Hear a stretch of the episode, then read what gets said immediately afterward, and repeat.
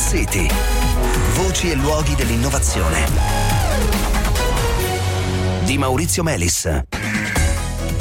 Buonasera, buonasera, benvenuti a Smart City. Allora, ci sono problemi apparentemente semplici che pure eh, sembrano poi impossibili da risolvere. Uno di questi è l'appannamento degli occhiali quando fa freddo, fenomeno eh, tanto banale quanto fastidiosissimo, per il quale esistono, come è noto, per esempio diversi spray che, diciamo così, spruzzati periodicamente sulle lenti eh, sono a base di eh, saponi, diciamo, di tensioattivi, ne evitano eh, l'appannamento, ma ancora una soluzione definitiva manca.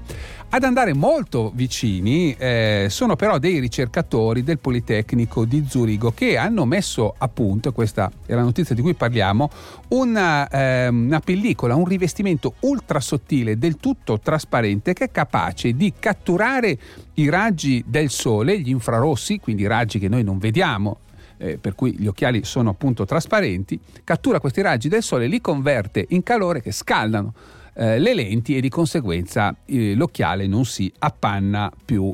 La notizia ha eh, un suo indubbio elemento di curiosità e allora ho chiesto a Carlo Antonini, professore associato del Dipartimento di Scienza dei Materiali della Bicocca, di commentarcela. Ciao Carlo, benvenuto.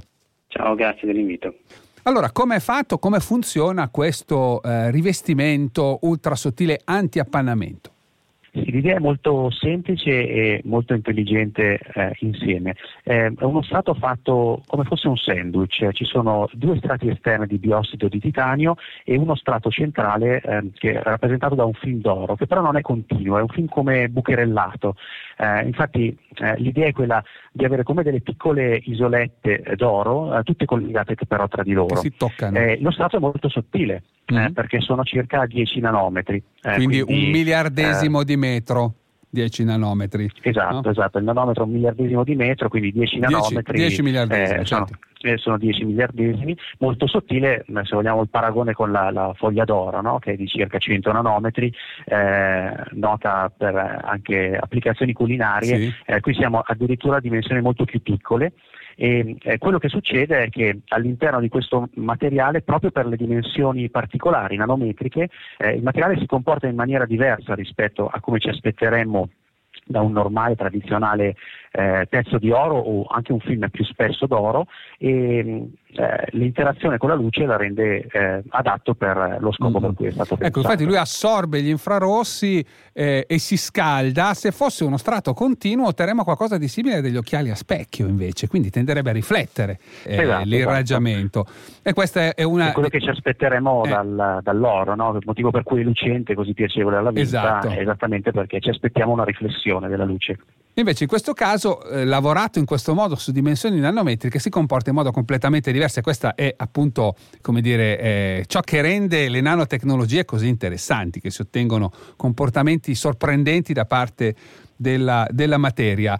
Allora, eh, il problema non è risolto definitivamente perché appunto se non c'è sole e questi occhiali non sanno come eh, riscaldarsi, i ricercatori stanno pensando di usare questo film d'oro quando è buio, per esempio, per le sue capacità di condurre l'elettricità e quindi potrebbe scaldarsi come fa il lunotto di, una, di un'auto. Ecco, questo per capire quanto a volte è difficile risolvere un problema apparentemente banale. So che anche voi state lavorando su questo tipo di problema, no?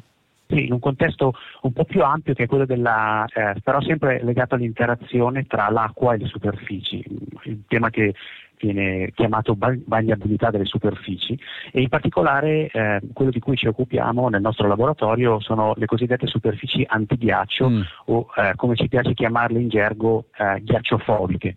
Eh, il termine è prestato dal, ovviamente dalla cosiddetta idrofobicità delle superfici e l'idea è cercare di capire se riusciamo a trasferire quello che noi sappiamo sulle eh, superfici idrofobiche mm, che, su cui noi tutti abbiamo esperienza, no? dalla cucina dove ci sono eh, le padelle con il rivestimento antiaderente. Antiaderente, eh, le famose foglie di loto, no? insomma i, molti vestiti oggi, il Gore-Tex per citarne uno famoso. Il Gore-Tex no? è una di queste eh, applicazioni perfette no? dove eh, si gioca tutto sulla capacità di repellere il liquido che non deve andare a bagnarci o bagnare il tessuto ovviamente, eh, ma allo stesso tempo garantirci la respirazione, la traspirabilità, quindi il vapore d'acqua certo, deve poter certo. uscire Passare, dalla certo. membrana.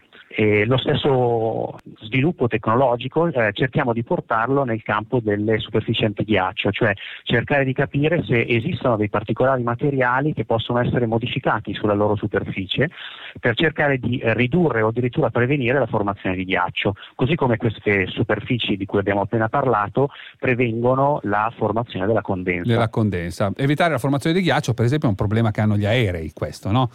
Eh, del, sì, del ghiaccio sì, sulle esatto, ali esatto. che può formarsi in certe condizioni. Grazie, grazie Carlo Antonini e alla prossima. Grazie, alla prossima. Bene cari ascoltatori, è tutto per questa sera, domani appuntamento in podcast con Smart City. Extra large, buona serata.